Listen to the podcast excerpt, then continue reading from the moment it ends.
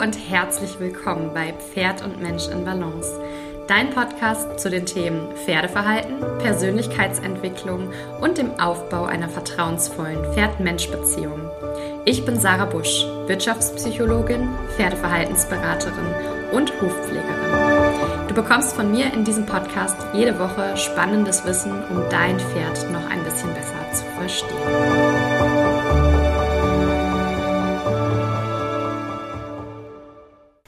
Heute möchte ich euch gerne mitnehmen in mein letztes Wochenende, denn da hat mal wieder der Basishufkurs für Pferdebesitzer stattgefunden. Und da ich immer wieder Fragen zu diesem Kursangebot bekomme, habe ich mir gedacht, nehme ich euch da heute einfach mal mit und erzähle euch ein bisschen was zum Ablauf und beantworte die gängigsten Fragen, die da immer wieder bei mir zu ankommen.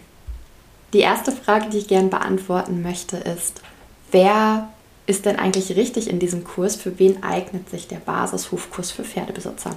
Ich hatte dieses Wochenende vier super interessierte Pferdebesitzerinnen mit dabei, die alle aus der Motivation herausgekommen sind, dass sie einfach die Hufsituation ihrer eigenen Pferde besser einschätzen können möchten und die gerne zwischen den Bearbeitungsintervallen selber mal beiraspeln wollen oder mal Kleinigkeiten am Huf korrigieren wollen.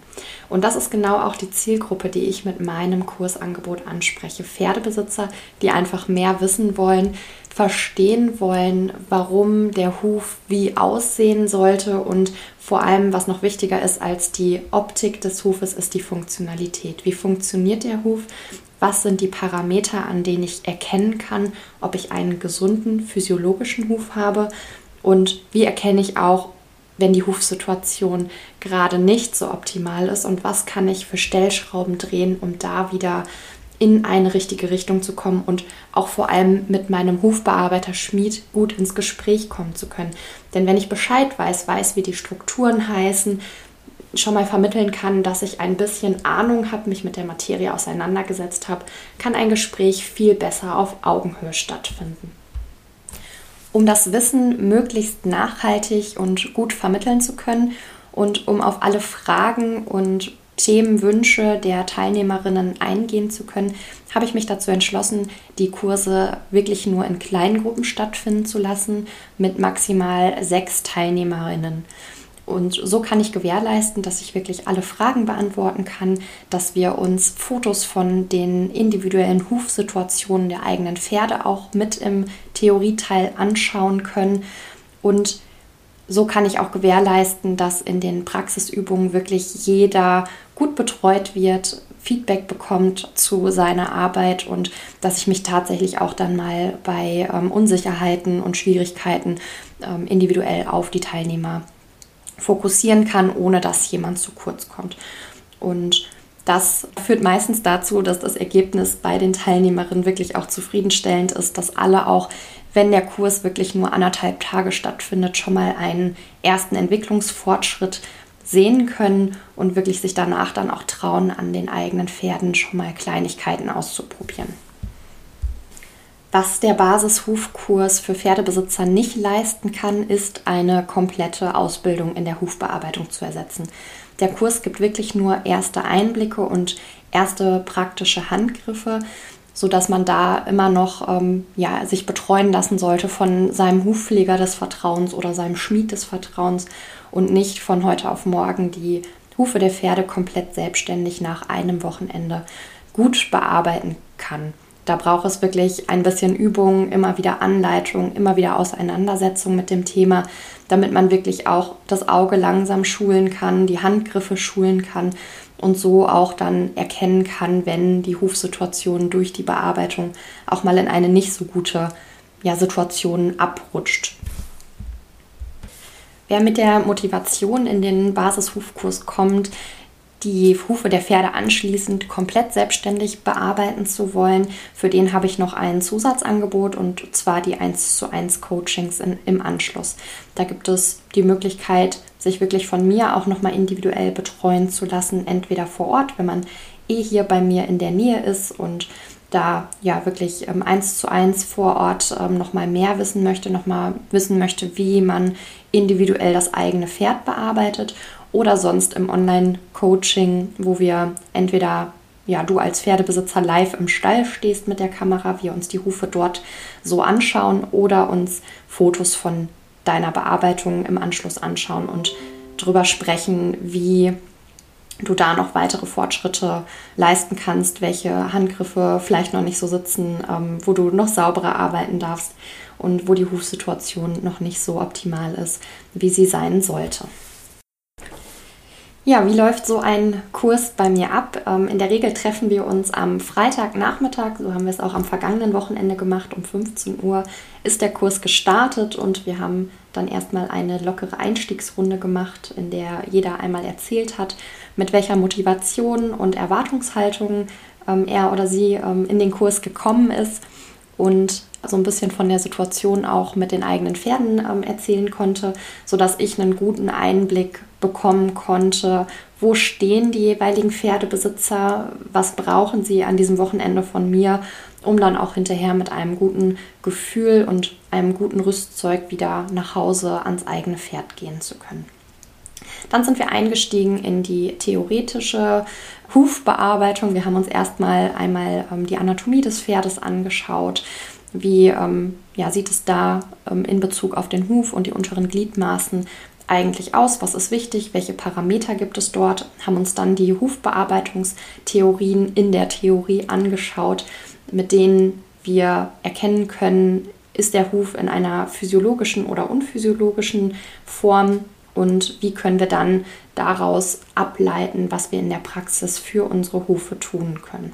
Wir sind dann hingegangen und haben uns ja, verschiedene Fotos von Pferden angeschaut, um erstmal in der Theorie beurteilen zu können, ähm, wie ist die Hufsituation, haben uns da natürlich dann auch Teilnehmerfotos angeschaut, um da gleich so ein bisschen sensibilisieren zu können für die eigene Hufsituation und daraus dann abgeleitet, was die Pferdebesitzerinnen in der Praxis an Rüstzeug brauchen und wo wir dann am nächsten Tag den Fokus drauf legen. Wir sind dann ähm, am ersten Tag nochmal auch an den ähm, ja, wirklich physischen Huf gegangen. Ich habe schon mal gezeigt, wo die Strukturen dann aus der Theorie am Huf sind. Wir haben uns verschiedene Tothufe dann schon mal angeguckt und ähm, diese dann beurteilt, ohne sie direkt zu bearbeiten, dass jeder schon mal so ein bisschen ja, eintauchen konnte in das Gefühl, kann man diese Theorie, die wir jetzt durchgearbeitet haben, tatsächlich auch gut in der Praxis umsetzen. Und dann waren wir auch schon tatsächlich am Ende des ersten Tages. Am zweiten Tag sind wir dann mit einem kleinen Check-in und einem Status quo nochmal eingestiegen, haben nochmal offene Fragen vom Vortag geklärt. Meistens ist das ja so, wenn man ja, zu Hause ist, nochmal das Ganze sacken lässt, dass die ein oder andere Frage oder Unklarheit aufkommt. Da haben wir uns erstmal nochmal ein bisschen Zeit für genommen, um diese Unklarheiten aus der Welt zu schaffen, bevor wir dann tatsächlich in die Praxis eingestiegen sind und uns die Tothufe geschnappt haben, um zu bearbeiten. Ich habe einen Huf erstmal vorbearbeitet, dass die Teilnehmerinnen zugucken konnten, wie sind die einzelnen Handgriffe, in welcher Reihenfolge gehe ich vor. Und dann haben wir das Ganze hinterher gemeinsam in der Gruppe gemacht, dass mit meiner Anleitung nochmal die Hufe erstmal bearbeitet wurden. Warum arbeiten wir mit Tothufen und nicht am lebendigen Pferd? Für den einen oder anderen mag das makaber aussehen, aber ja, es gibt wirklich viele Vorteile, die für den Tothuf sprechen. Erstens, dass wir wirklich die Möglichkeit haben, uns auf uns zu fokussieren. Die Teilnehmerinnen können wirklich einmal die Theorie in die Praxis umsetzen, ohne dass sie noch den Fokus gleichzeitig auf das Lebewesen Pferd richten müssen, was ja auch Bedürfnisse hat und wo man nicht so uneingeschränkt einfach dran gehen kann und ja, so lange bearbeiten kann, wie man das wirklich braucht. Der Tothuf ist da deutlich geduldiger und gibt nicht so viele Widerworte und widersetzt sich nicht so stark. Das ist tatsächlich einer der Hauptvorteile und wir können tatsächlich am Tothuf ja auch mal über die natürlichen Grenzen des Hufes hinausgehen, um auch ein Verständnis für die Grenzen zu schaffen. Wenn ich da wirklich mal gucke, dass ich auch mal bewusst in die funktionale Sohle reinschneide, den Huf unter Nullniveau setze, was passiert denn dann? Wie verändern sich die Strukturen? Wie tief liegt tatsächlich die Hufbeinspitze? Wie viel Sohle liegt da drüber? Und so können wir einfach nochmal ganz anders sensibilisieren für diese natürlichen Grenzen des Fußes und die Teilnehmerinnen nehmen das in der Regel sehr eindrücklich mit in die Praxis und es kommt seltener vor, dass wirklich auch ähm, ja, zu tief geschnitten wird, der Huf blutig geschnitten wird, weil einfach dieses Bewusstsein für die natürlichen Grenzen ganz anders da ist. Nachdem die Teilnehmerinnen ihren ersten Tothuf dann fertig bearbeitet hatten, sind wir in eine kleine Pause gegangen, haben uns nach der Pause nochmal Zeit genommen, den Vormittag zu reflektieren, zu schauen, wie ist es den Teilnehmerinnen mit dem ersten Tothuf gegangen, was haben sie noch für Fragen daraus entwickelt und wie können wir den die Fragen jetzt dann auch im Nachmittag noch weiter klären. Welche Unterstützung brauchen Sie noch, um das Gelernte wirklich dann in die Praxis auch gut am eigenen Pferd umsetzen zu können? Und Sie haben dann am Nachmittag nochmal einen weiteren Totruf bekommen, den Sie dann ein bisschen eigenständiger bearbeiten durften als in der ersten Runde, sodass jeder wirklich einmal ausprobieren konnte, wie es ist, wirklich selber diesen Totruf nach den Kriterien die sie gelernt haben, zu bearbeiten und wo müssen sie den Fokus noch drauf legen. Da haben sie dann von mir Feedback zu bekommen, wo sie dann nochmal drauf achten sollen, wenn sie ans eigene Pferd gehen. Und so haben wir dann die optimale Lernkurve für so einen Tag oder so anderthalb Tage tatsächlich ausgereizt. Was ich den Teilnehmerinnen dann immer noch als Tipp mitgebe, ist das Gelernte tatsächlich dann auch schnell in die eigene Praxis umzusetzen, am eigenen Pferd, um wirklich im Flow zu bleiben und diese Motivation und das Gelernte, was ja noch nach so einem Kurs sehr frisch ist, dann auch wirklich direkt weiter zu verwenden, um es aufrechtzuerhalten. Denn wenn man erstmal jetzt ein paar Wochen ins Land ziehen lässt und das Ganze sacken lässt, ist dann die Hemmschwelle, das Ganze wieder in die Praxis zu bringen, deutlich höher, als wenn man direkt dann ans eigene Pferd geht und einfach mal ausprobiert, was da so möglich ist. Ja, und das Feedback am Ende eines solchen Kurses ist in der Regel auch immer sehr positiv. Die Teilnehmerinnen haben viele Eindrücke sammeln können, haben sich wirklich ausprobieren können, viel Feedback bekommen, damit sie wirklich auch gut gerüstet sind, um die ersten Arbeitsschritte am eigenen Pferd zu machen. Und trotzdem ist man, wie gesagt, noch nicht fertig ausgebildet und braucht auch weiterhin Unterstützung und sollte sich immer wieder mit dieser Thematik auch auseinandersetzen, um das Wissen aufrechtzuerhalten, zu vertiefen und wirklich auch Routine in der Praxis zu bekommen.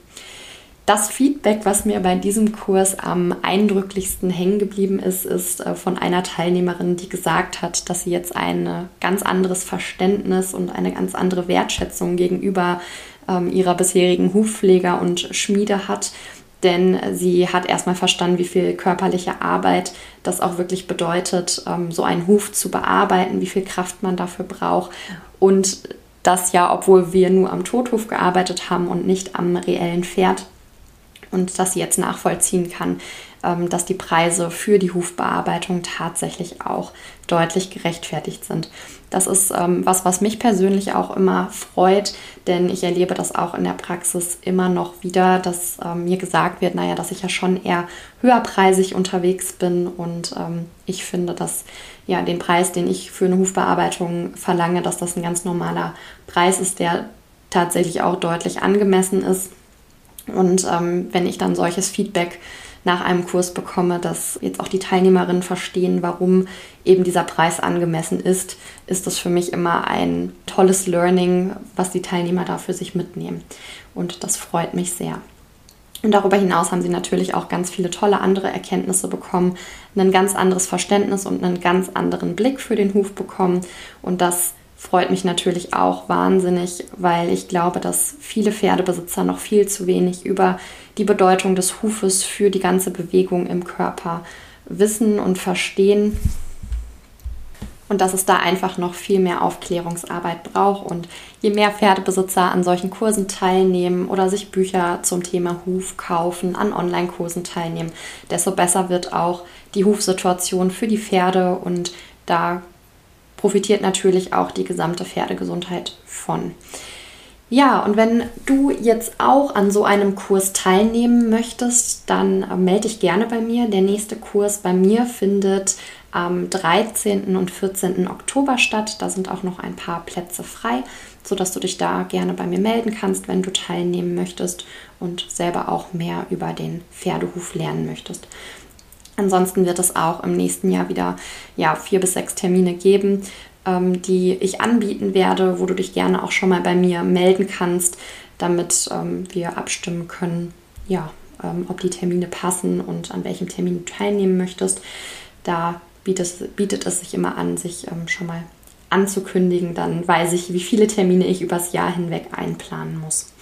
Genau, ja, ich hoffe, dass du ähm, einen spannenden Einblick in die Basishufkurse für Pferdebesitzer bekommen hast, Lust bekommen hast, selber auch mehr über den Pferdehuf zu erfahren. Und wenn du konkrete Fragen oder Themenwünsche hast, dann melde dich auch gerne bei mir, dann greife ich die gerne auch hier im Podcast auf. Ich freue mich immer, wenn da ähm, auch Wünsche kommen, damit ich auch hier weiß, treffe ich die Themen, die euch interessieren. Schreibt mir gerne auch wieder Feedback zu der Podcast-Folge.